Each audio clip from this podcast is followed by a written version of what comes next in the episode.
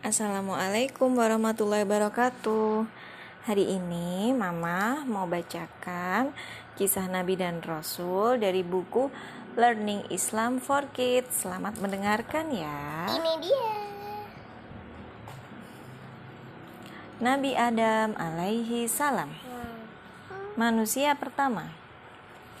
Tahukah kamu bahwa sebelum bumi dan langit tercipta hanya ada Allah Subhanahu wa taala? Kemudian Allah menciptakan langit, bumi, dan seisinya. Allah juga menciptakan malaikat yang berasal dari cahaya dan iblis yang terbuat dari api. Allah lalu menciptakan Nabi Adam dari tanah. Nabi Adamlah manusia pertama di muka bumi. Setelah diciptakan, Nabi Adam langsung diberi ilmu oleh Allah. Nabi Adam diajarkan nama-nama benda yang ada di sekeliling Nabi Adam oleh Allah Subhanahu wa taala. Allah pernah bertanya kepada malaikat dan iblis nama-nama benda yang ada di sekeliling mereka. Namun mereka tidak bisa menjawabnya. Kemudian Allah bertanya kepada Nabi Adam dan Nabi Adam tahu semuanya. Dahulu malaikat, iblis, dan Nabi Adam tinggal di surga. Iblis iri kepada Nabi Adam. Nabi Adam mendapat ilmu langsung dari Allah.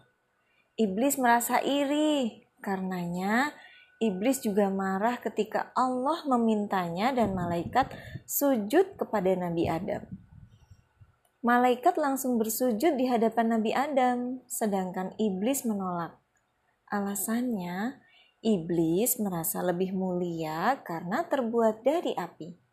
Atas sikapnya itu, Allah menghukum iblis dengan mengeluarkannya dari surga. Namun, iblis tetap tidak mau bertaubat. Bahkan, ia ingin mengajak sebanyak-banyaknya manusia ke jalan yang sesat. Iblis akan terus menggoda anak cucu Nabi Adam sampai hari kiamat. Allah berkata bahwa tidak semuanya bisa tergoda. Orang-orang yang beriman dan bertakwa tidak akan terbujuk oleh ajakan iblis. Hawa, perempuan pertama. Tahukah kamu siapa nama istri Nabi Adam? Dialah Hawa, manusia kedua yang diciptakan oleh Allah. Hawa diciptakan dari tulang rusuk Nabi Adam.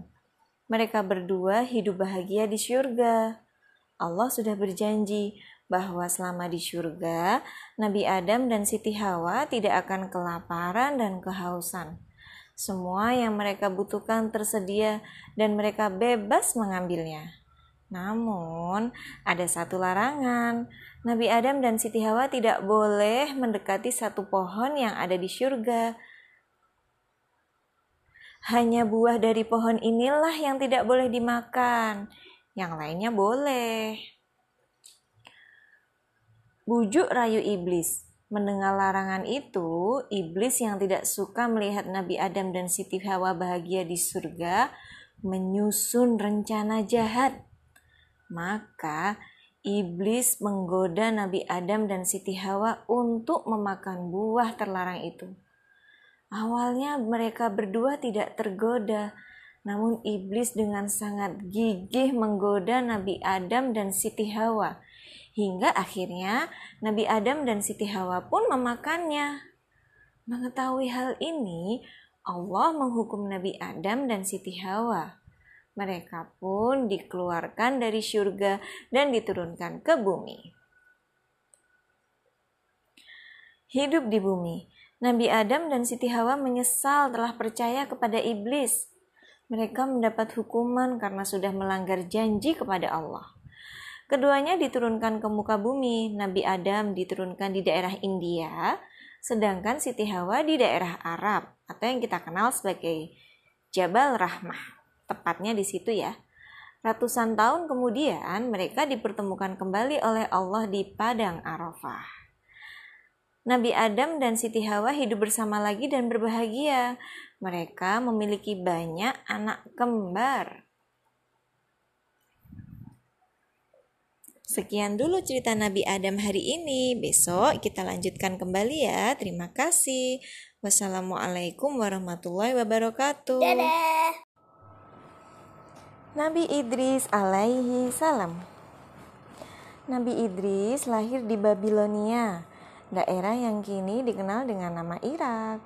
Nabi Idris senang belajar sejak kecil. Nabi Idris merupakan seorang penemu dan menguasai beberapa ilmu. Wah, apa saja ya? Pertama, ilmu perbintangan. Bintang dapat menjadi petunjuk arah Bintang-bintang membantu para nelayan agar tidak tersesat selama melaut pada malam hari. Nabi Idris mempelajari ilmu perbintangan ini atau yang disebut astronomi. 2. Nabi Idris menguasai ilmu matematika. Sejak zaman dahulu, suku Babilonia memahami penjelmahan dan pengurangan. 3. Nabi Idris juga orang yang pertama menyamak kulit binatang untuk pakaian. Dahulu, kuda hanya digunakan untuk mengangkut barang atau membajak tanah. Nabi Idris adalah orang pertama yang menjadikan kuda sebagai binatang tunggangan.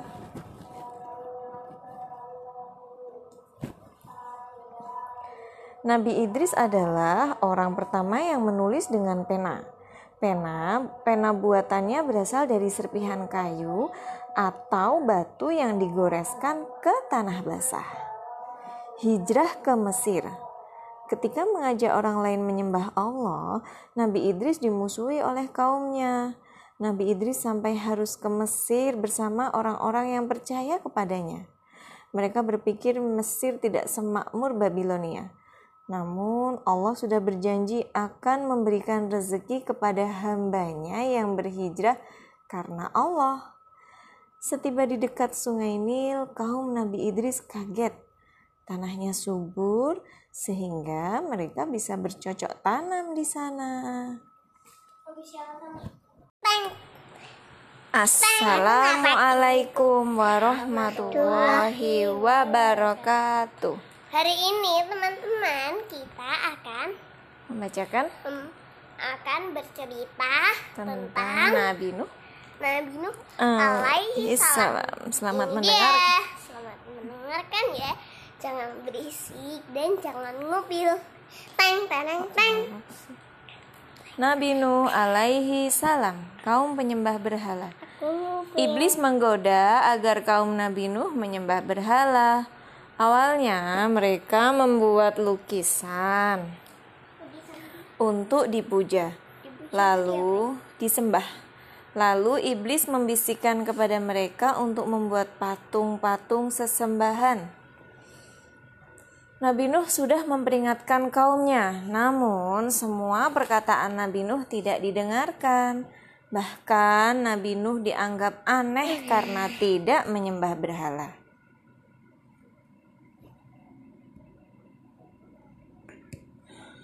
Berdakwah 950 tahun.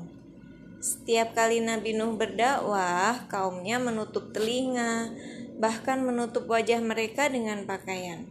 Nabi Nuh berdakwah selama 950 tahun, tetapi hanya sedikit sekali orang yang mendengar dan mengikuti. Kalau di kisahnya Ustadz Pago itu 50 laki-laki dan 50 perempuan kalau nggak salah. Selama 950 tahun lama ya. Karena kesabarannya itu, Nabi Nuh termasuk kelompok para rasul yang mendapat gelar ulul azmi. Itu Nah, di dalam buku lama-lama bang. di dalam buku Learning Islam with Kids ini ada pop up pop up kapal Nabi Nuh. Bahtera istimewa. Suatu hari Allah perintahkan Nabi Nuh untuk membuat bahtera di atas bukit yang tinggi. Allah akan menurunkan hujan yang menyebabkan banjir besar sebagai azab bagai bagi kaum Nabi Nuh. Nabi Nuh patuh walau kaumnya menertawakan. Mereka mengejek Nabi Nuh sebab yakin bukit itu tak mungkin terkena banjir. Bahtera itu amat besar dan dibuat selama bertahun-tahun. Konon tinggi Bahtera Nabi Nuh itu sebanyak 30 hasta atau sekitar 13 meter dan bertingkat tiga. Tingkat pertama diisi hewan, tingkat kedua diisi manusia, tingkat ketiga untuk burung-burung. Pintunya ada di bagian samping dan ada penutup pada bagian atasnya. Atap. Nah, ini atapnya. Ini ada pintunya. Lantai pertama ini di pop ini untuk binatang-binatang seperti gajah, onta, jerapah, burung onta, singa, harimau, kera, monyet. Wah, itu toh? Kok singanya itu cemberut toh? nggak apa-apa. Gambar aja, ilustrasi. Banjir melanda. Ketika air sudah keluar dari tanah, Nabi Nuh menyuruh kaumnya naik ke bahtera. Namun kaumnya masih menganggap Nabi Nuh gila. Mata air dari segala penjuru dibuka oleh Allah dan turunlah hujan yang sangat lebat dari langit dan dari dalam tanah. Tetap saja kaum Nabi Nuh yakin tidak akan tenggelam. Hujan semakin deras. Air naik ke puncak gunung-gunung. Nabi Nuh mengajak istri dan anaknya, tetapi mereka enggan ikut. Umat yang percaya kepada Nabi Nuh bergerak menaiki bahtera. Saat banjir membesar, Nabi Nuh melihat putranya Kanan di arus air. Namun dia masih bersikeras menolak ikut ayahnya hingga akhirnya hanyut tenggelam. Setelah kapal berlayar dan kaum durhaka tenggelam, hujan pun reda. Bahtera Nabi Nuh pun berhenti di sebuah gunung. Di sana Nabi Nuh dan pengikutnya memulai hidup yang baru.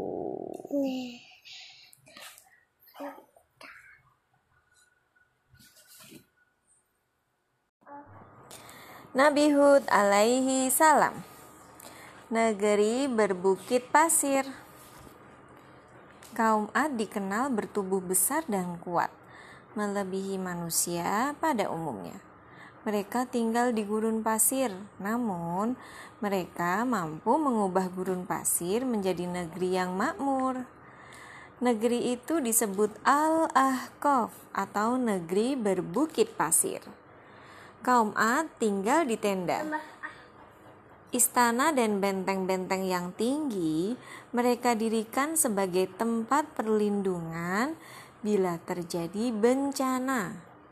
Meskipun menjadi suku terbesar pada masanya, kaum Ad tidak mau menyembah Allah. Mereka memilih menyembah berhala.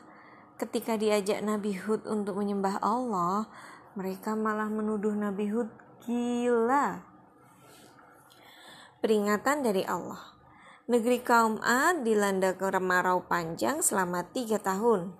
Sumur-sumur kering, negeri yang tadinya subur menjadi gersang. Kaum Ad berdoa di depan patung-patung berhala. Namun kemarau tetap berlangsung.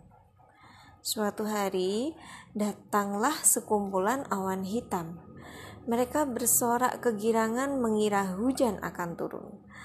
Akan tetapi yang datang adalah angin dingin yang kencang selama tujuh malam delapan hari. Angin itu mengejar mereka sampai ke celah-celah gua dan gunung, lalu membinasakan mereka semua. Nabi Hud dan para pengikutnya yang selamat melihat bencana itu. Mereka dijaga oleh Allah Subhanahu wa taala sehingga tetap selamat.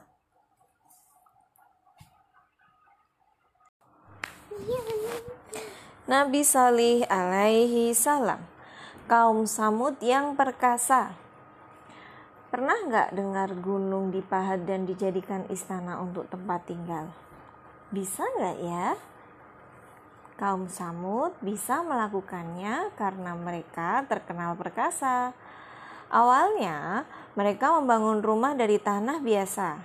Namun, karena menganggapnya kurang kuat, mereka membuat rumah dari gunung. Kaum Samud merasa hebat. Mereka hidup mewah dan berumur panjang. Berhala yang mereka sembah dianggap sebagai penolong. Jadi, ketika Nabi Solih menyeru mereka untuk menyembah Allah, Nabi Solih dianggap terkena sihir unta dari batu. Nabi Solih sendiri berasal dari kaum Samud. Beliau cerdik, ramah, juga rendah hati. Kaum Samud tidak mau mendengarkan apa yang dikatakan Nabi Solih. Mereka baru mau percaya bila Nabi Solih dapat memenuhi syarat mereka. Coba tebak apa syaratnya? Apa kira-kira syaratnya? Aku tahu. Apa? Unta harus keluar dari batu. Betul sekali. Kaum Samud meminta Nabi Solih mengubah batu besar menjadi unta. Maka Nabi Solih pun berdoa kepada Allah Subhanahu wa Ta'ala. Dengan izin Allah, berubahlah batu itu menjadi seekor unta betina yang tinggi dan besar air susunya tidak pernah habis. Kaum Samud mengambil air susu unta itu setiap hari. Tidak tahu balas budi. Sebagian kaum Samud langsung beriman mengikuti Nabi Salih ketika melihat unta tersebut muncul. Sedangkan sebagian lainnya ingkar janji, tidak mau beriman. Nabi Salih melarang mereka mengganggu unta itu. Bila si unta minum air dari telaga, mereka dilarang mengambil air berbarengan dengan unta tersebut. Mereka hanya boleh mengambil pada hari yang lain. Jadi satu hari untuk unta, satu hari untuk kaum samud. Mengambil airnya bergantian. Tapi rupanya kaum samud marah. Mereka tidak mau berbagi dengan si unta. Padahal si unta sudah memberi kaum samud susu yang gak pernah habis. Bahkan mereka berbuat jahat dengan membunuh onta tersebut. Tiga hari menunggu azab. Nabi Solih yang sangat marah dan kecewa sebab kaumnya membunuh unta, berka, membunuh unta mukjizat berkata Nabi Solih berkata kepada kaum Samud bahwa mereka memiliki waktu tiga hari sebelum turun peringatan dari Allah. Mereka tidak percaya, bahkan mereka bermaksud mencelakai Nabi Solih. Pada hari pertama, wajah kaum Samud menguning. Namun, mereka menganggap itu bukan azab. Alah, biasa, ini pasti sihir. Mereka menganggapnya gitu. Pada hari kedua, wajah mereka menjadi merah. Mereka tetap saja biasa, tidak takut, juga tidak bertau bertaubat. Pada hari ketiga, wajah mereka menjadi hitam. Pada sore harinya mereka berkata, Loh, bukankah hari yang ditentukan sudah berlalu? Maksudnya, ini kan sudah tiga hari. Ternyata nggak ada azab kan? Nah, mereka menyepelekan peringatan Nabi Solih. Keesokan harinya, setelah matahari terbit, terdengar suara keras dari langit dan gempa yang sangat dahsyat. Semua nyawa melayang. Ada seseorang yang berusaha lari, namun begitu keluar dari wilayah itu, dia pun tertimpa azab seperti kaumnya. Nabi Solih pun kemudian dipindahkan oleh Allah ke negeri yang lain bersama dengan para pengikutnya yang beriman. Nabi Ibrahim alaihi salam. Para pemuja patung. Nabi Ibrahim lahir di Babilonia, tempat yang sekarang dikenal dengan nama Irak. Saat itu ada banyak sekali penyembah berhala di sekeliling Nabi Ibrahim. Ada yang menyembah patung seperti kaumnya. Ada juga yang menyembah tujuh bintang seperti kaum Harroh. Pada suatu hari, Nabi Ibrahim menunjukkan kepada kaum Harroh bahwa hanya Allah Tuhan yang patut disembah. Namun mereka tidak peduli. Ayah Nabi Ibrahim bahkan membuat patung untuk disembah. Nabi Ibrahim pernah menanyakan alasan sang ayah menyembah patung itu. Akibatnya, beliau dimarahi. Padahal Nabi Ibrahim bicara dengan lemah lembut. Wahai bapakku, Sesungguhnya telah datang kepadaku sebagian ilmu pengetahuan yang tidak datang kepadamu. Maka ikutilah aku. niscaya aku akan menunjukkan kepadamu jalan yang lurus. Quran Surah Maryam ayat 43 Azar, sang ayah, mengusir Nabi Ibrahim. Kaum Nabi Ibrahim juga marah. Mereka tidak mau menyembah Allah karena nenek moyang mereka pun menyembah berhala.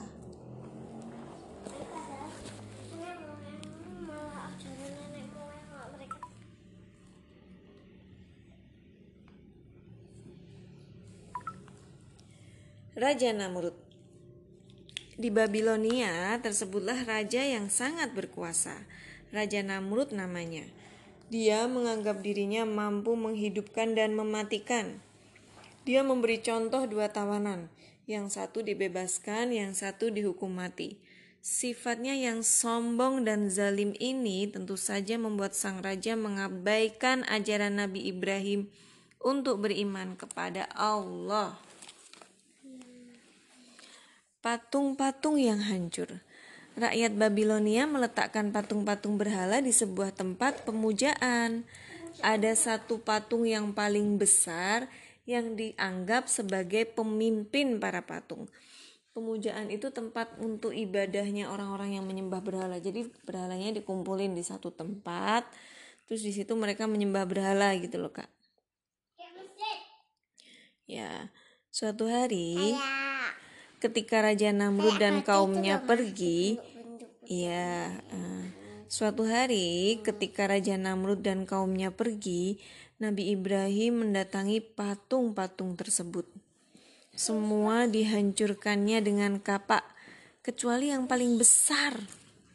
Nabi Ibrahim kemudian menggantungkan kapaknya di leher patung yang paling besar. Ketika tiba di tempat pemujaan, rakyat Babilonia kaget. Nabi Ibrahim dipanggil Raja Namrud untuk ditanya. Nabi Ibrahim berkata bahwa yang menghancurkannya adalah si patung yang paling besar. Kaumnya menjawab, "Oh ya, maaf. Tidak mungkin sebuah patung bisa melakukannya." Wah, sudah tahu tidak bisa melakukannya, kenapa dianggap Tuhan ya? Nabi Ibrahim pun berkata, Hasbunallahu wa ni'mal wakil. Cukuplah Allah sebagai perlin, sebagai penolong kami dan Allah lah sebaik-baik pelindung. Quran Surah Ali Imran ayat 173 Atas izin Allah,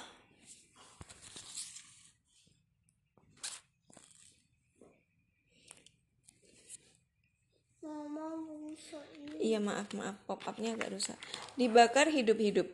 Rakyat Babilonia sangat marah dan berniat membakar Nabi Ibrahim hidup-hidup. Mereka mengumpulkan kayu bakar, lalu berkobarlah api yang sangat besar. Mereka menggunakan ketapel raksasa untuk melemparkan Nabi Ibrahim ke dalam lautan api. Nah, di bukunya ini ada pop upnya ini ini api ya pura-puranya Nabi Ibrahimnya ini setelah apinya nyala Nabi Ibrahim dilemparkan ke dalam api. Nabi Ibrahim pun berkata hasbunallahu wa ni'mal wakil cukuplah Allah sebagai penolong dan pelindung. Quran Surah Ali Imran ayat 173 atas izin Allah api pun menjadi dingin kata Allah ya naru kuni bardan Wassalamun ala Ibrahim. Wahai api jadilah dingin, maka selamatlah Ibrahim. Nabi Ibrahim sama sekali tidak terbakar. Walau kayunya habis, Nabi Ibrahim selama tidak ada luka sedikit pun. bakar Kaum Nabi Ibrahim tidak sadar juga. Mereka malah menuduh Nabi Ibrahim sebagai seorang penyi penyihir. Hijrah ke negeri Syam. Nabi Ibrahim akhirnya meninggalkan kaumnya dan berhijrah. Hijrah Nabi Ibrahim pindah, pindah. Nabi Ibrahim menikah dengan Siti Saroh dan melahirkan anak bernama Ishak. Dari istrinya yang bernama Siti Hajar, Nabi Ibrahim mendapatkan anak bernama Ismail.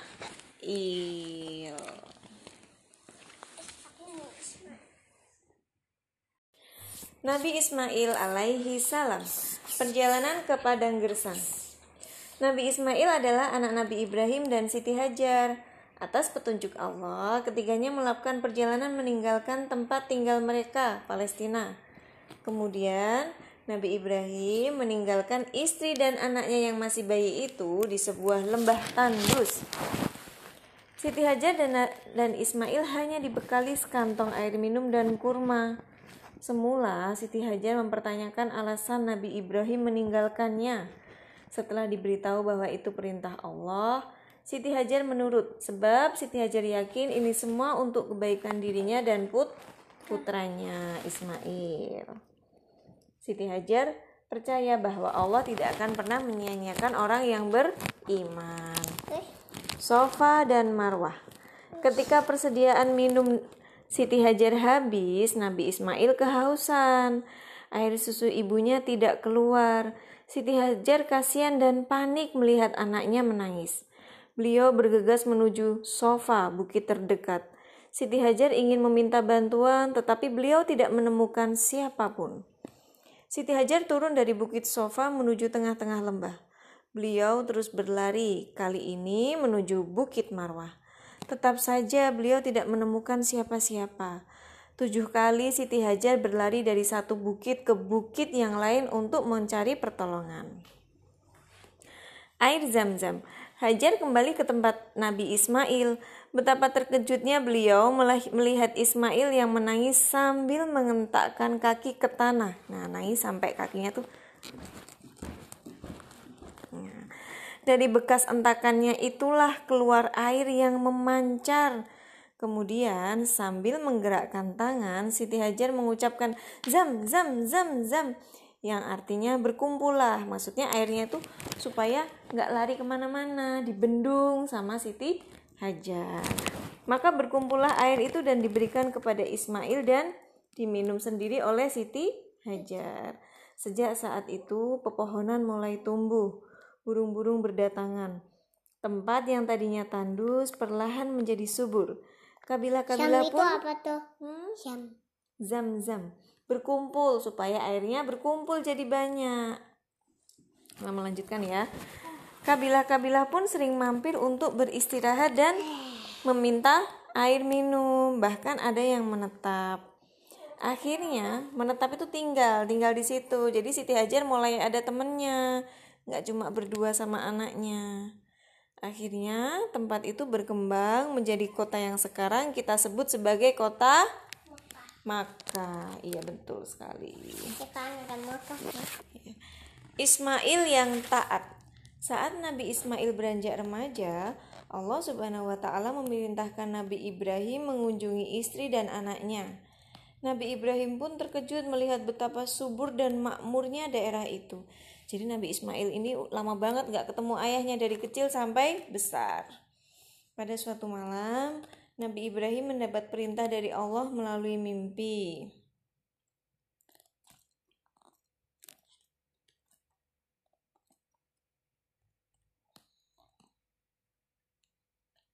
Wahai anakku, sesungguhnya aku bermimpi bahwa aku menyembelihmu.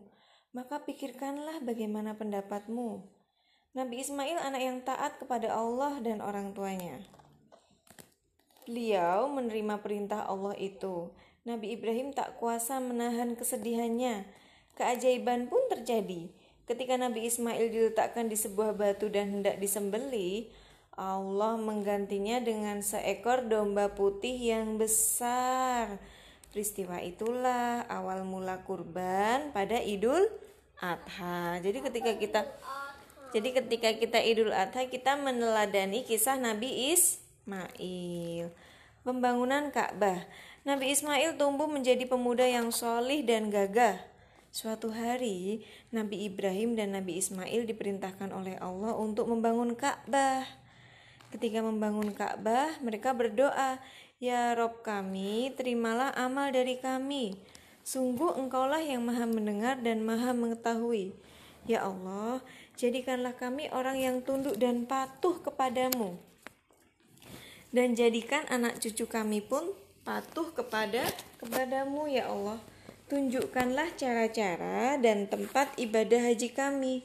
Terimalah taubat kami. Sesungguhnya engkau maha menerima taubat lagi maha penyayang.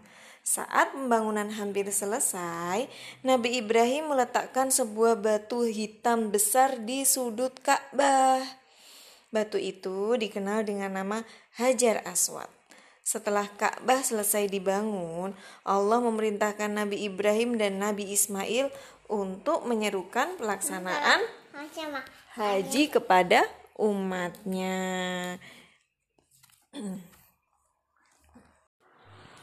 Nabi Ishak alaihi salam anak yang membawa senyuman.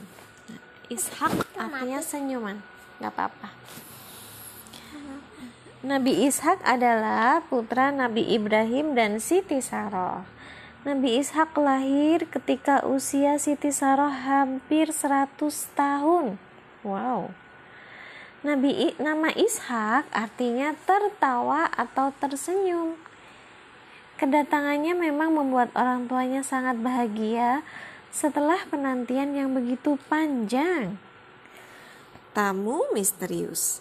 Kabar kehamilan Siti Sarah ini didapatkan dari tamu yang datang ke rumah Nabi Ibrahim.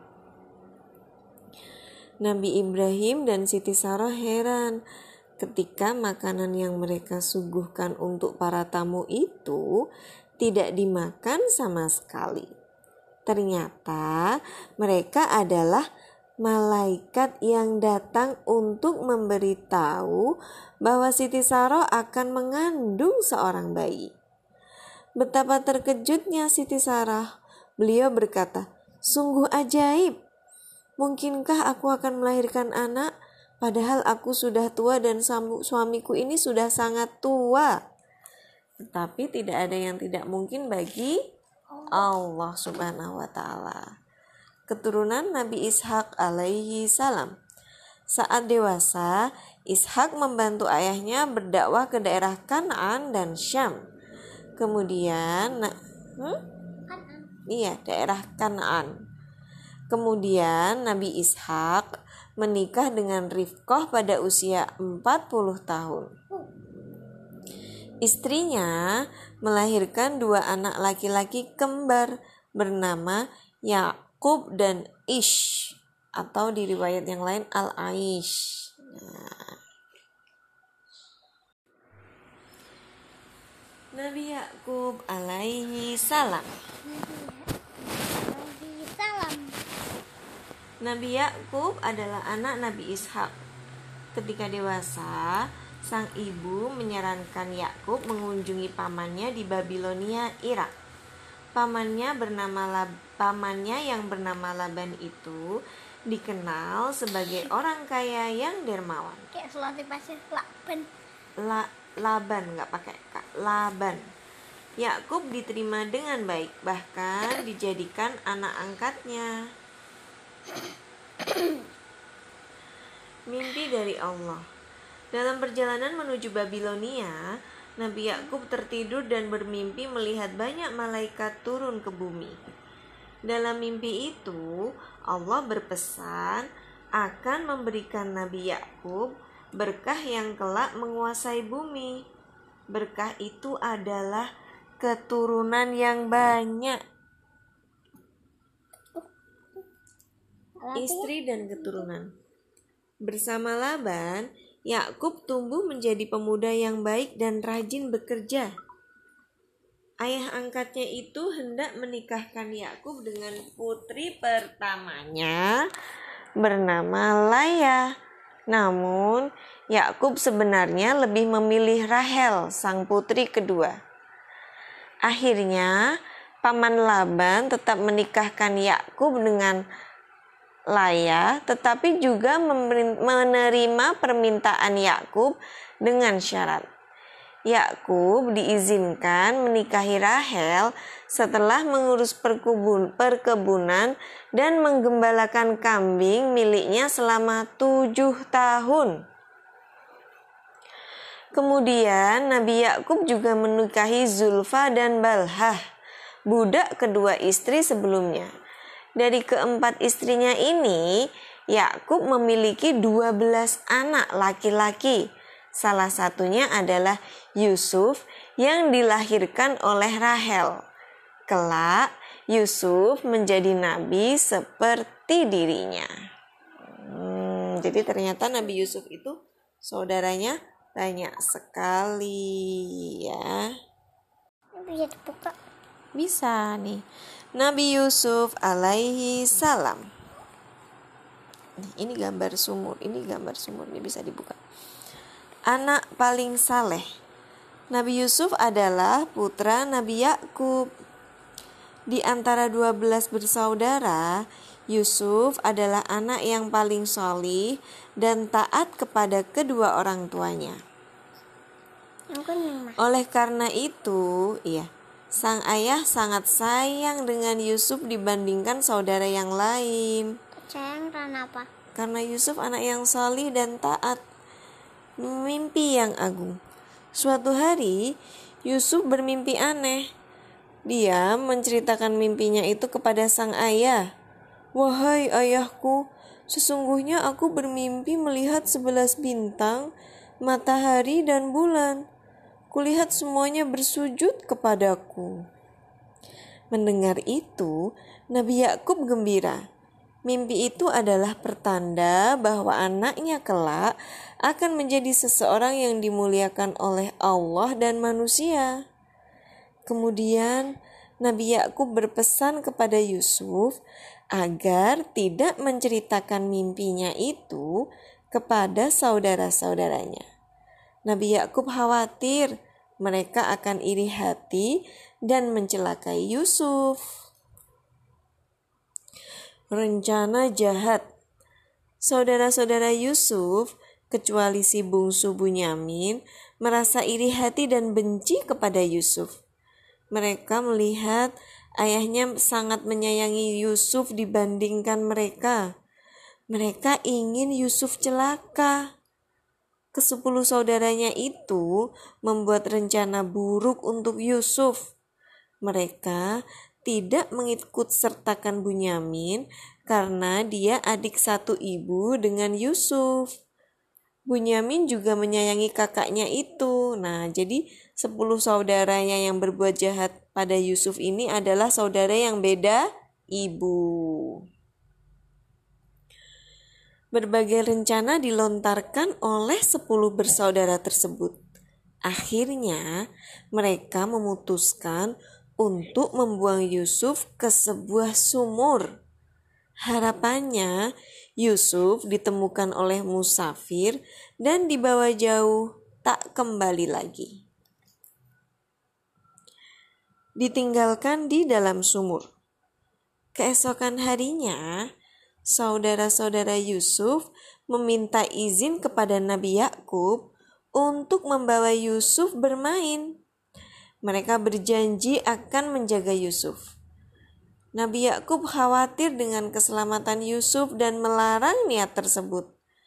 Namun, mereka terus mendesak hingga akhirnya Nabi Yakub memperbolehkannya. Pada hari yang direncanakan, ya. Kenapa Salih? Nggak boleh. Pada hari yang direncanakan, Sepuluh bersaudara itu membawa Nabi Yusuf ke sebuah sumur tua dan memasukkannya ke sana. Sumur itu tempat orang-orang yang biasa singgah mengisi air. Ada ember yang ditarik dan diturunkan untuk mengambil air. Setelah meninggalkan Yusuf di dalam sumur, mereka pulang ke rumah. Mereka menemui sang ayah dan berpura-pura menangis sambil membawa baju Yusuf yang dilumuri cairan serupa darah. Semua saudara Nabi Yusuf berkata bahwa Yusuf, saudara mereka itu, dimakan serigala. Namun, ayahnya tidak percaya karena jika dimakan serigala, baju yang berlumuran darah itu pasti sudah tercabik-cabik. Sedangkan baju Yusuf tidak tercabik-cabik, hanya berlumuran merah seperti darah. Sehingga Nabi Yakub tidak percaya. Tertolong oleh musafir. Tak berapa lama Yusuf di dalam sumur, lewatlah musafir yang sedang dalam perjalanan ke Mesir. Saat menimba air, mereka merasakan berat pada embernya. Alangkah kagetnya mereka, ternyata seorang anak laki-laki ikut terangkat di ember tersebut. Pada zaman Nabi Yusuf, perbudakan masih ada. Jadi, seorang anak yang ditemukan bisa dijual untuk dijadikan budak. Budak itu seperti asisten, seperti karyawan, tapi itu milik kita, bisa dijual. Kalau sekarang kan kita nggak boleh jual orang. Kalau dulu boleh jual orang. Ya karena dulu belum ada larangan dari Allah ti. Iya. Rombongan musafir tadi gembira sekali karena Yusuf kecil dan sangat tampan. Pasti mudah menjual Yusuf.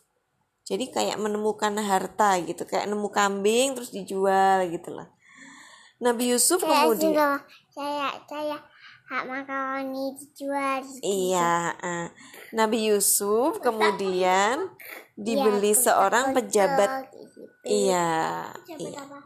Pejabat Nabi Yusuf kemudian dibeli oleh seorang pejabat tinggi Mesir. Jadi dibeli pejabat. Pejabat itu apa? Pejabat itu orang orang yang mengatur sebuah pemerintahan. Kayak presiden. Menafsirkan mimpi. Nabi Yusuf bekerja dengan seorang pejabat tinggi Mesir. Suatu hari, beliau difitnah. Beliau dianggap mengganggu istri pejabat tersebut sehingga beliau dipenjara. Di dalam penjara, Nabi Yusuf berkenalan dengan dua pemuda. Ketika kedua pemuda itu bermimpi dan menanyakan arti mimpinya kepada Nabi Yusuf, Nabi Yusuf bisa menjelaskannya. Menurut pengamatan mereka, Nabi Yusuf adalah seorang yang berilmu.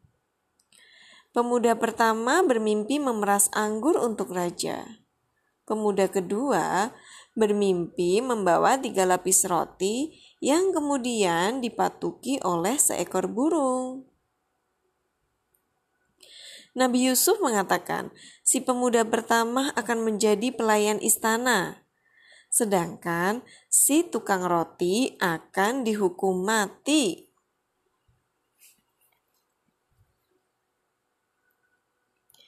Mimpi sang raja. Suatu hari, bukan pisang raja ya. Ini raja beneran, raja Mesir. Pisang aja. Suatu hari, raja bermimpi aneh. Beliau melihat tujuh ekor sapi betina gemuk dimakan oleh tujuh ekor sapi betina kurus. Kemudian ada tujuh tangkai gandum yang hijau dan ada tujuh tangkai gandum lainnya yang kering. Seluruh orang pandai dan juru ramal diundang ke istana. Namun, tidak ada seorang pun yang bisa mengartikan mimpi tersebut. Sang raja kecewa sampai akhirnya si pelayan yang dulu ditafsirkan mimpinya di penjara ingat kepada Nabi Yusuf. Nabi Yusuf pun dipanggil raja. Beliau menyarankan sang raja bercocok tanam selama tujuh tahun berturut-turut dan menyimpan hasil panennya sebagian. Sebab negeri itu akan terkena bencana kekeringan selama tujuh tahun. Sang raja pun puas dan akhirnya membebaskan Nabi Yusuf dari penjara. Diangkat menjadi pejabat istana. Raja sadar bahwa Nabi Yusuf adalah orang yang dapat dipercaya. Diangkatlah Nabi Yusuf menjadi bendahara kerajaan. Bendahara ini yang mengurusi uang. Nabi Yusuf memiliki tanggung jawab untuk menangani krisis dan meningkatkan kesejahteraan masyarakat. Puji. Di bawah kemimpinannya, di bawah kepemimpinannya, Mesir menjadi negeri yang damai, adil, dan makmur. Bertemu saudara-saudara dan ayah tercinta. Seperti yang diramalkan Yusuf, kekeringan akhirnya datang. Namun di tempat Nabi Yusuf, persediaan makanan melimpah karena sudah dipersiapkan sebelumnya. Sementara di tempat lain, di daerahnya Nabi Yakub, saudara-saudara Nabi Yusuf kelaparan. Datanglah mereka ke Mesir untuk meminta makanan. Sampailah saudara-saudara Nabi Yusuf di istana. Nabi Yusuf dapat mengenali mereka satu persatu. Namun, mereka lupa, mereka tidak mengenali adiknya itu sama sekali.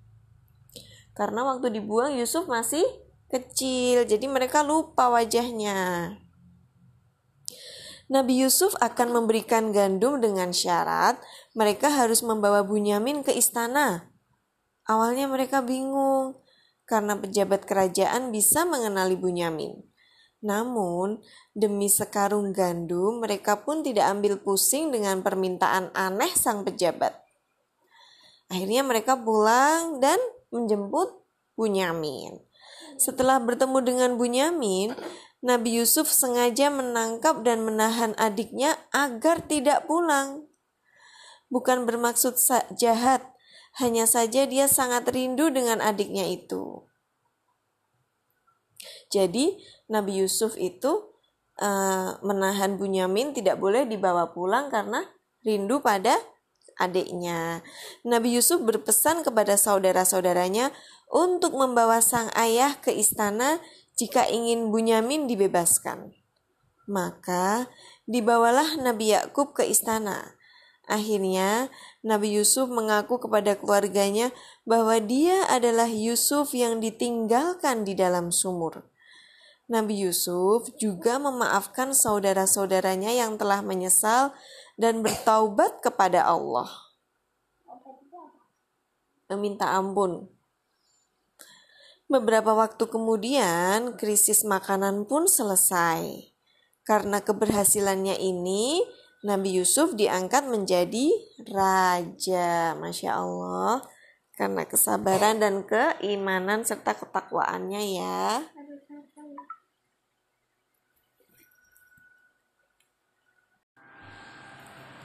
Nabi Ayub alaihi salam hidup bahagia dan berkecukupan.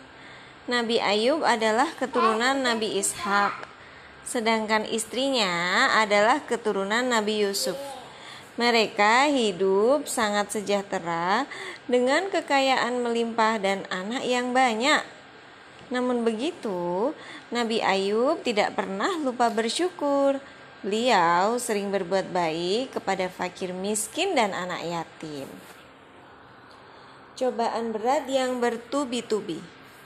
Kesalihan Nabi Ayub membuat iblis membencinya. Iblis ingin membuat Nabi Ayub berpaling dari Allah. Mula-mula, iblis membuat Nabi Ayub jatuh miskin. Iblis ingin tahu apakah Nabi Ayub meninggalkan Allah setelah hartanya habis Ternyata tidak. Nabi Ayub tetap beribadah kepada Allah Subhanahu wa taala. Ujian berikutnya adalah kematian anak-anaknya. Nabi Ayub masih bersabar dan berkata, "Sesungguhnya anak-anakku milik Allah. Jika Allah menghendaki mereka, itu adalah hak Allah. Aku tetap bersabar dan bersyukur kepadanya." Sakit keras. Ketabahan dan kesolihan Nabi Ayub membuat iblis kesal. Iblis belum menyerah, kemudian mencoba cara lain. Iblis meniup hidung dan mulut Nabi Ayub saat sholat. Tiba-tiba Nabi Ayub terserang penyakit kulit. Bintik darah dan nanah tumbuh di seluruh tubuhnya. Tak jarang, ulat-ulat pun menjalar di sana. Penyakit ini dialami beliau selama bertahun-tahun. Akibat sakitnya ini, Nabi Ayub dijauhi keluarga dan para tetangga. Hanya istrinya yang masih setia dan sabar merawatnya. Namun, Nabi Ayub tetap sabar dan mendekat kepada Allah Subhanahu wa taala. Iblis pun semakin kesal dibuatnya. Tetap bersabar. Suatu hari, istri Nabi Ayub meminta suaminya memohon kesembuhan kepada Allah. Namun Nabi Ayub menolak. Nabi Ayub malu kepada Allah karena merasa telah begitu lama diberi nikmat sehat. Nabi Ayub merasa ujian sakit itu tidak sebanding dengan kebahagiaan yang diberikan oleh Allah Subhanahu wa taala. Akhirnya Nabi Ayub berdoa memohon kesembuhan kepada Allah. Allah pun menjawab doanya. Firman Allah, "Hentamkanlah kakimu ke tanah. Inilah air sejuk untuk mandi dan untuk minum." Quran surah Sot ayat 42. Nabi Ayub pun menuruti perintah Allah. Lalu memancarlah mata air. Kemudian Nabi Ayub mandi dan minum dari air tersebut. Seketika Nabi Ayub sembuh dari penyakitnya dengan izin Allah. Ketabahan dan kesabaran Nabi Ayub dibalas oleh Allah. Setelah sembuh, Allah memberikan kembali kekayaan yang dahulu pernah hilang Tak hanya itu, Nabi Ayub dan istrinya hidup bahagia karena dikaruniai lagi anak-anak yang sehat. Nabi Ayub pun kembali berdakwah mengajak kaumnya beriman kepada Allah Subhanahu wa taala. Selesai. satu nggak dua aja mah. Kan udah dua tadi. Nabi Zulkifli alaihi salam. Nabi Zulkifli tak pernah ingkar janji. Nabi Zulkifli adalah salah satu anak Nabi Ayub. Nama aslinya adalah Bashar. Beliau terkenal sebagai seorang yang penyabar dan bijaksana. Beliau juga selalu menepati janji sehingga dipanggil Zulkifli. Beliau diutus oleh Allah Subhanahu wa taala untuk berdakwah di Damaskus dan sekitarnya menjadi raja. Pada suatu hari, ada seorang raja tua yang akan turun jabatan. Raja itu mencari pengganti dengan tiga syarat. Orang itu harus berpuasa pada siang hari, beribadah pada malam hari, dan sanggup tidak marah dalam keadaan apa pun. Hanya satu pemuda yang sanggup memenuhi semua syarat tersebut, yaitu Zulkifli. Nabi Zulkifli pun melaksanakan tugas sebagai raja pada pagi dan petang hari. Pada siang hari, beliau istirahat untuk tidur sejenak, lalu beribadah pada malam harinya. Iblis menggoda. Karena rajin beribadah, Nabi Zulkifli tidak mudah marah. Tentu saja hal itu tidak disukai oleh iblis. Suatu hari, iblis yang menyerupai seorang kakek tua datang kepada Nabi Zulkifli. Di hadapan Nabi Zulkifli, si kakek mengaku belum lama dirampok. Namun dirampok. Direbut harta bendanya. Dicuri harta bendanya, diminta paksa. Namun Nabi Zulkifli hendak tidur sehingga kakek itu diminta datang lagi besok pagi. Namun si kakek tidak menepati janjinya. Dia datang ketika Nabi Zulkifli kembali akan beristirahat pada malam hari. Si kakek mengadu lagi tentang kejadian yang menimpa dirinya. Karena lelah, Nabi Zulkifli pun meminta si kakek untuk datang esok hari. Nabi Zulkifli kemudian berpesan kepada pengawalnya agar meminta kakek itu menunggu sampai pagi jika datang lagi pada malam hari. Kemudian, ketika Nabi Zulkifli sudah mengantuk, pintu kamarnya kembali diketuk. Begitu dibuka, ternyata yang ada di depannya adalah kakek yang sudah dua kali datang. Taulah Nabi Zulkifli bahwa kakek itu adalah iblis yang ingin menggoda dan membuatnya marah. Sejak saat itu, iblis tidak pernah berani lagi mengganggu Nabi Zulkifli. Selesai. Nabi Shu'aib alaihi salam. Pohon bernama Aikah. Nabi Shu'aib diutus Allah Subhanahu wa taala untuk berdakwah di negeri Madian. Penduduk Madian kala itu sering berbuat macam-macam kejahatan. Mereka mencuri, menipu, juga mengurangi takaran timbangan. Mereka juga menyembah berbagai berhala. Salah satunya adalah yang mereka sebut dengan Aikah, sebatang pohon lebat yang dikelilingi ladang. Nabi Syu ladang, ladang itu kebun Jadi ada kebun di tengah-tengahnya itu ada pohon yang bernama Aikah. Nabi Syuaib berusaha menyadarkan kaumnya untuk hanya menyembah Allah. Nabi yang mahir berpidato. Nabi Syuaib selalu berdakwah dengan alasan dan pendapat yang kuat. Oleh karena itu, beliau diberi gelar Khotib Al-Anbiya atau nabi yang mahir berpidato. Namun tetap saja sebagian besar penduduk Madian menolak mentah-mentah. Bahkan mereka menyebut Nabi Syuaib sebagai pendusta dan penyihir. Doa sang nabi. Setelah diancam berkali-kali, Nabi Syuaib berdoa kepada Allah Subhanahu wa taala agar penduduk Madian diberi peringatan. Doa Nabi Syuaib pun dikabulkan oleh Allah. Kemudian kota Madian dilanda cuaca yang amat sangat panas. Tanaman dan sumur menjadi kering. Susu hewan juga tidak keluar. Ketika keluar rumah, penduduk kota Madian melihat awan panas. Mereka berkumpul di bawah awan itu mengira hujan akan turun. Ternyata yang turun adalah percikan api dan batu panas. Nabi Syuaib pun selamat bersama pengikutnya yang beriman kepada Allah.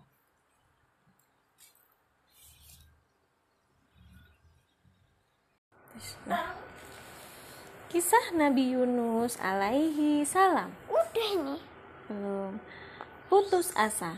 Nabi Yunus diutus Allah pada penduduk Ninawa. Ninawa. Mm di wilayah Irak. Penduduk Ninawa kala itu menyembah patung Baal. Baal itu apa? Nama berhala. Nabi Yunus mengajak mereka beriman kepada Allah, tapi sia-sia. Sia-sia. Seruan Nabi Yunus ditolak keras oleh mereka. Puluhan tahun berdakwah, hanya dua orang yang mengikuti ajakan Nabi Yunus. Beliau sedih dan putus asa sampai akhirnya beliau meninggalkan kaumnya. Sebelum pergi, Nabi Yunus memohon kepada Allah agar kaumnya diberi peringatan. Oh, ini ilustrasi ikannya. Bagus ya. Bisa mangap loh deh mangap. Ini apa mangap? Setelah Nabi Yunus awas lepas ya. Setelah Nabi Yunus meninggalkan kaumnya, tanda-tanda datangnya peringatan berupa bencana alam mulai tampak. Awan hitam panas menutupi langit. Suasana menjadi gelap. Penduduk Nainawi panik, lalu ingat apa yang pernah dikatakan oleh sang nabi. Mereka langsung bertobat dan mohon ampun kepada Allah. Allah mengampuni mereka dan azab tidak jadi turun. Undian di atas kapal. Nabi Yunus yang kecewa kepada kaumnya tiba di sebuah pelabuhan. Kemudian beliau menaiki kapal yang penuh penumpang. Di tengah perjalanan, kapal itu terombang-ambing, terkena badai dan nyaris tenggelam. Semua penumpang kapal sepakat membuat undian. Siapa yang namanya keluar harus mau diceburkan ke laut agar kapal tidak kelebihan muatan. Nama Nabi Yunus lah yang muncul. Mengetahui bahwa beliau seorang nabi, para para penumpang takut membuangnya ke laut. Undian itu pun mereka ulangi. Ternyata nama Nabi Yunus lagi yang keluar. Begitu terus setiap diulang. Akhirnya Nabi Yunus mereka buang ke laut. Saat itu tak jauh dari kapal seekor paus sedang berkeliaran. Paus itu pun menelan tubuh Nabi Yunus. Di dalam tubuh paus, tubuh Nabi Yunus tetap utuh. Berhari-hari beliau berada di dalam perut paus itu. Nabi Yunus menyesal telah meninggalkan kaumnya. Inilah teguran dari Allah karena beliau telah berputus asa. Keluar dari perut paus. Nabi Yunus terus berdoa hingga akhirnya Allah berkenan memaafkannya dan meminta paus itu berenang ke tepi laut. Zikir yang dibaca Nabi Yunus adalah La ilaha illallah Subhanaka Allah Inni ini kuntu minal zalimin Tidak ada Tuhan selain Allah Maha suci Allah. Sesungguhnya aku termasuk orang orang yang zalim. Zalim. Begitu zalim itu nggak taat. Ya, nggak. Begitu terus yang diulang oleh Nabi Yunus sampai Allah memaafkannya dan meminta paus itu berenang ke tepi laut. Lalu hewan tersebut mem- memuntahkan Nabi Yunus ke daratan. Beliau sangat lemah akibat berhari-hari kurang makan dan minum. Di daratan tempat Nabi Yunus terdampar itu gersang, kemudian Allah tumbuhkan tanaman labu di sana agar Nabi Yunus dapat memakannya.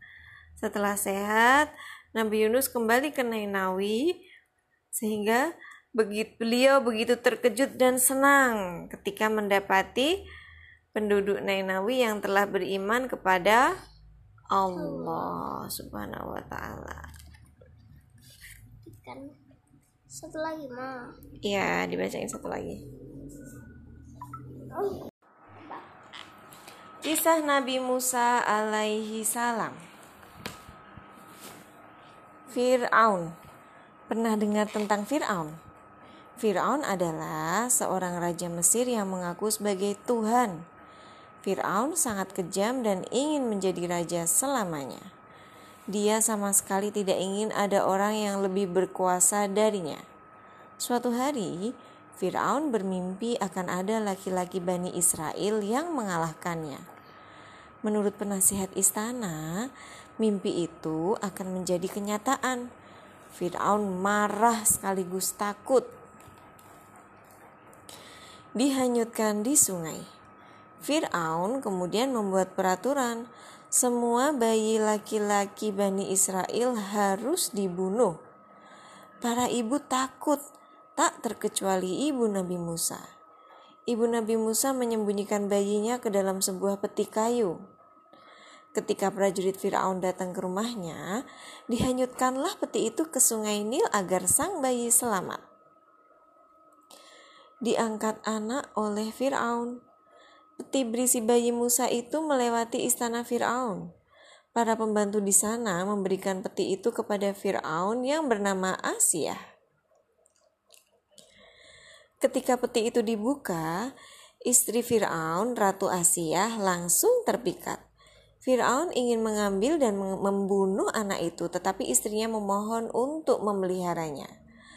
Maka Nabi Musa diangkat menjadi anak oleh Firaun dan tinggal bersama sang raja hingga dewasa.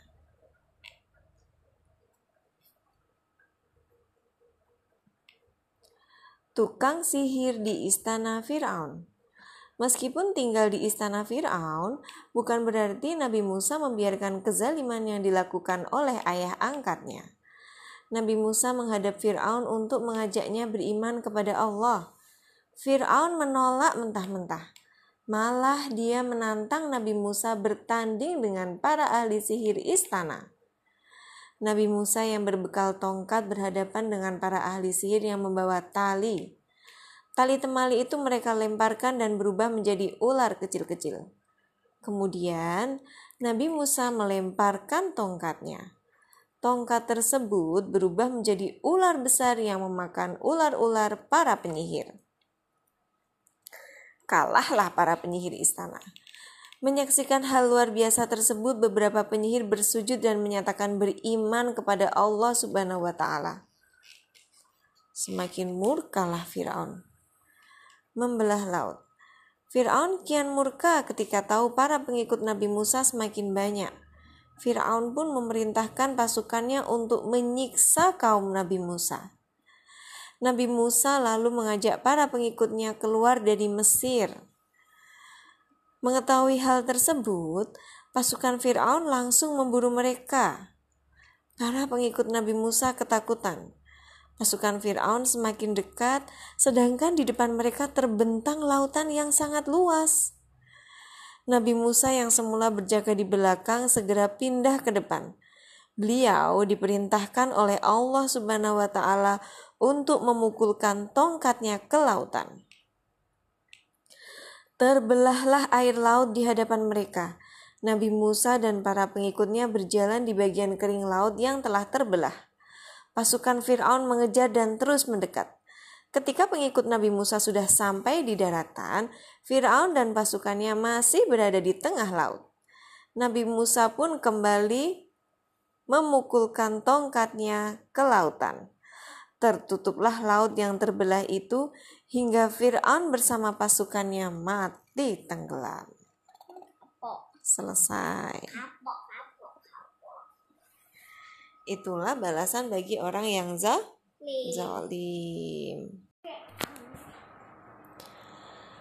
Kisah Nabi Harun alaihi salam. Sang juru bicara. Ketika masih kecil dan tinggal bersama Raja Fir'aun, lidah Nabi Musa pernah terbakar.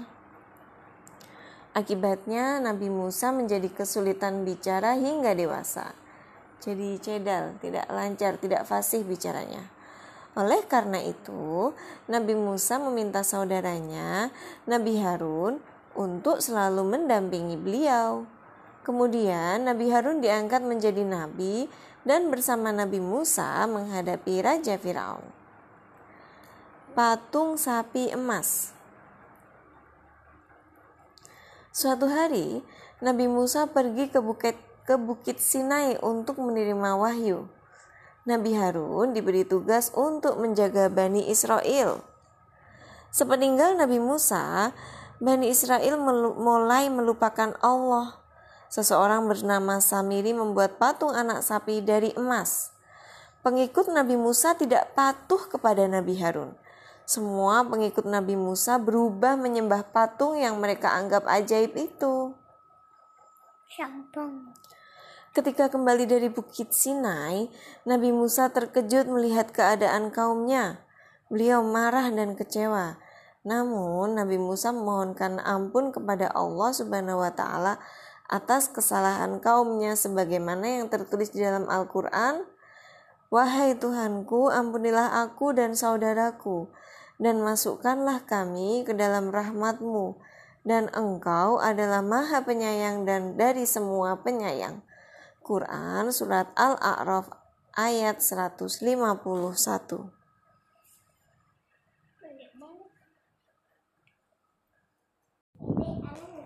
Nabi Isa alaihi salam.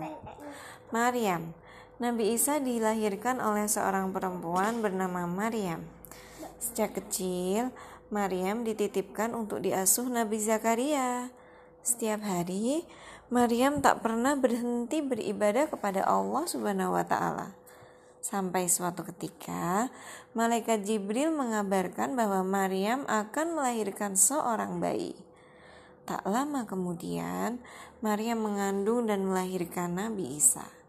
Bayi yang berbicara Kelahiran Nabi Isa alaihi salam yang tanpa ayah membuat Maryam dihina oleh banyak orang.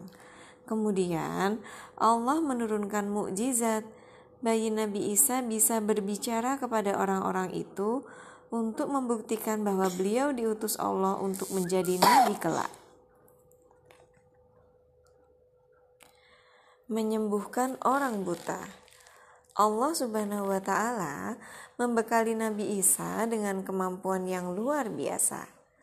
Nabi Isa mampu menghidupkan burung dari tanah liat. Dan beliau dapat menyembuhkan orang buta dengan mudah. Jadinya, adek. Nabi Isa juga dapat menyembuhkan sakit parah, bahkan menghidupkan orang yang sudah meninggal. Mukjizat-mukjizat ini membuat orang percaya bahwa beliau adalah utusan Allah. Makanan dari langit. Suatu hari, kaum Nabi Isa memintanya berdoa kepada Allah Subhanahu wa taala agar Allah menurunkan makanan. Waktu itu, mereka baru saja menyelesaikan puasa selama 30 hari. Mereka ingin berbuka dengan makanan yang dikirim oleh Allah dari langit agar hati mereka semakin tenang. Akhirnya, Allah Subhanahu wa taala mengabulkan doa tersebut. Namun, untuk selanjutnya, Allah memerintahkan agar hidangan itu diberikan kepada orang-orang miskin saja. Diangkat ke langit. Pengikut Nabi Isa semakin banyak, namun banyak pula yang benci kepada Nabi Isa dan ingin mencelakainya. Suatu hari, mereka mengepung rumah Nabi Isa di Baitul Maqdis. Pada saat mereka masuk ke rumah itu, wajah salah seorang pengepungnya diubah Allah menjadi serupa dengan Nabi Isa. Maka orang itulah yang ditangkap yang ditangkap karena dianggap sebagai Nabi Isa. Sedangkan ke mana Nabi Isa yang asli? Ke mana? Nabi Isa yang asli diselamatkan Allah Subhanahu wa Ta'ala dengan diangkat ke langit.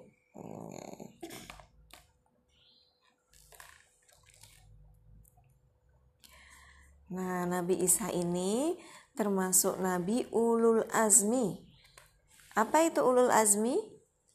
Mas Fatih pernah tanya kan? Ulul azmi adalah gelar bagi nabi yang mempunyai kesabaran yang luar biasa dalam menyebarkan ajaran tauhid. Nabi-nabi ulul azmi ini mempunyai kesabaran yang luar biasa, mempunyai ketabahan yang luar biasa ketika berdak berdakwah. Nabi-nabi ulul azmi ini mendapatkan ujian yang sangat berat lima nabi yang mendapatkan gelar ulul azmi yaitu Nabi Nuh, Nabi Ibrahim, Nabi Musa, Nabi Isa dan Nabi Muhammad Sallallahu Alaihi Wasallam. Nabi itu ada banyak loh, Ma.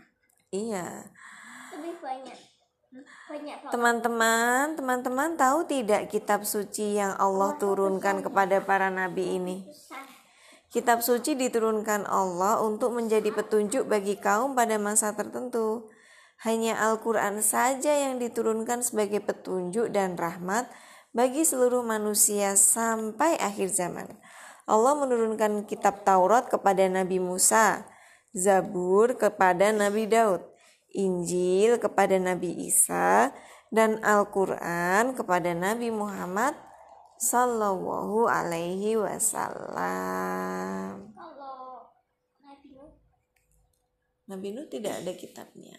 Sudah ya. Nabi Daud alaihi salam. Siapa Mbak? Mas, mas. Nabi siapa Mbak? Nabi Daud alaihi salam. Aku lupa. Tolut dan Jalut. Nabi Daud berasal dari kaum Bani Israel. Oh, Mbak Lala udah ngantuk ya?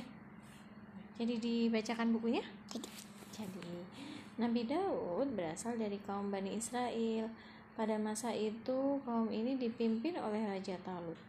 Seorang penguasa bernama Jalut ingin mengalahkan Raja Talut. Jalut adalah seorang penguasa yang sewenang-wenang. Tubuhnya besar dan dia ditakuti seluruh rakyatnya. Raja Tolut pun menyiapkan pasukan untuk peperangan.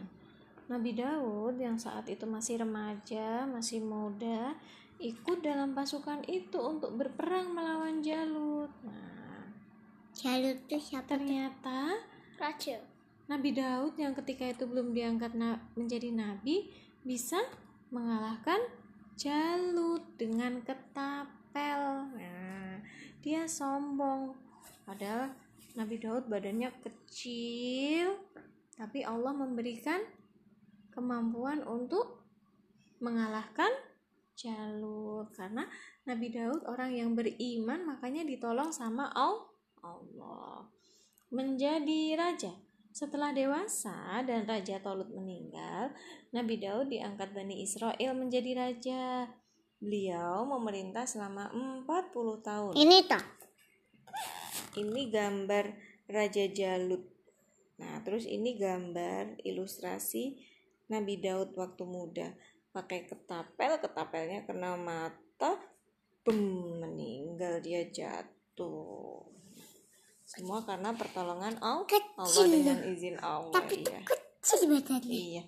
Nabi Daud juga dibekali kitab suci oleh Allah. Namanya kitab apa? Kita Taurat. Za? Zabur. Iya, kitab Zabur. Kalau Taurat Nabi Mu Musa ya? Musa alaihi salam. Enggak apa-apa. Kitab Zabur untuk Nabi Daud dan umatnya. Iya, nanti dikasih apa? Nabi Sulaiman alaihi salam. Semut. Teng, teng, teng. Oh gitu ada musiknya ya. Teng teng teng teng gitu ya. Pasukan hewan dan jin. Nabi Sulaiman adalah putra Nabi Daud. Selain ayahnya wafat Eh selain lagi maaf salah mama salah manda salah baca. Setelah ayahnya wafat Nabi Sulaiman menggantikan sang ayah menjadi raja. Sebagai seorang raja Tentunya Nabi Sulaiman memiliki pasukan Nah, pasukannya ini terdiri dari berbagai hewan dan bangsa jin. Wah, kok bisa ya? Ya karena Nabi Sulaiman mengerti bahasa binatang serta diberikan oleh Allah mukjizat untuk memerintah angin dan jin. Jadi Nabi Sulaiman kalau mau pergi ke mana-mana naiknya angin. Set. Cepet nggak? Saya. Cepat, iya. Bertemu komandan semut. Suatu hari, Nabi Sulaiman dan pasukan berkudanya sedang bepergian. Tiba-tiba mau pergi Pergi ke mana? berdakwah. Tiba-tiba beliau memerintahkan bala tentaranya untuk berhenti. Berhenti pasukan gitu. Kemudian Nabi Sulaiman turun dari kudanya dan berjongkok di suatu tempat. Ternyata di sana ada seekor semut yang sedang meminta teman-temannya untuk berlindung di lubang. Pasukan semut itu berlindung karena takut terinjak bala tentara Nabi Sulaiman. Akhirnya, Nabi Sulaiman pun mempersilahkan pasukan semut itu untuk lewat terlebih dahulu. Baik banget ya. Iya, masya Allah, baik sekali ya. Burung hut-hut. Suatu hari, Nabi Sulaiman mengumpulkan pasukan burung. Nah, burung hut-hut ini datang terlambat. Ternyata burung hut-hut datang terlambat karena memperoleh informasi. Burung hut-hut memberitahu Nabi Sulaiman tentang sebuah kerajaan yang diperintah seorang ratu. Rakyatnya di sana menyembah matahari. Kayak mama. Hah, gimana? Batu. Hah? Oh, kayak mama ratu ya. Mama ratu ratu di rumah ya. Batunya bapak. iya.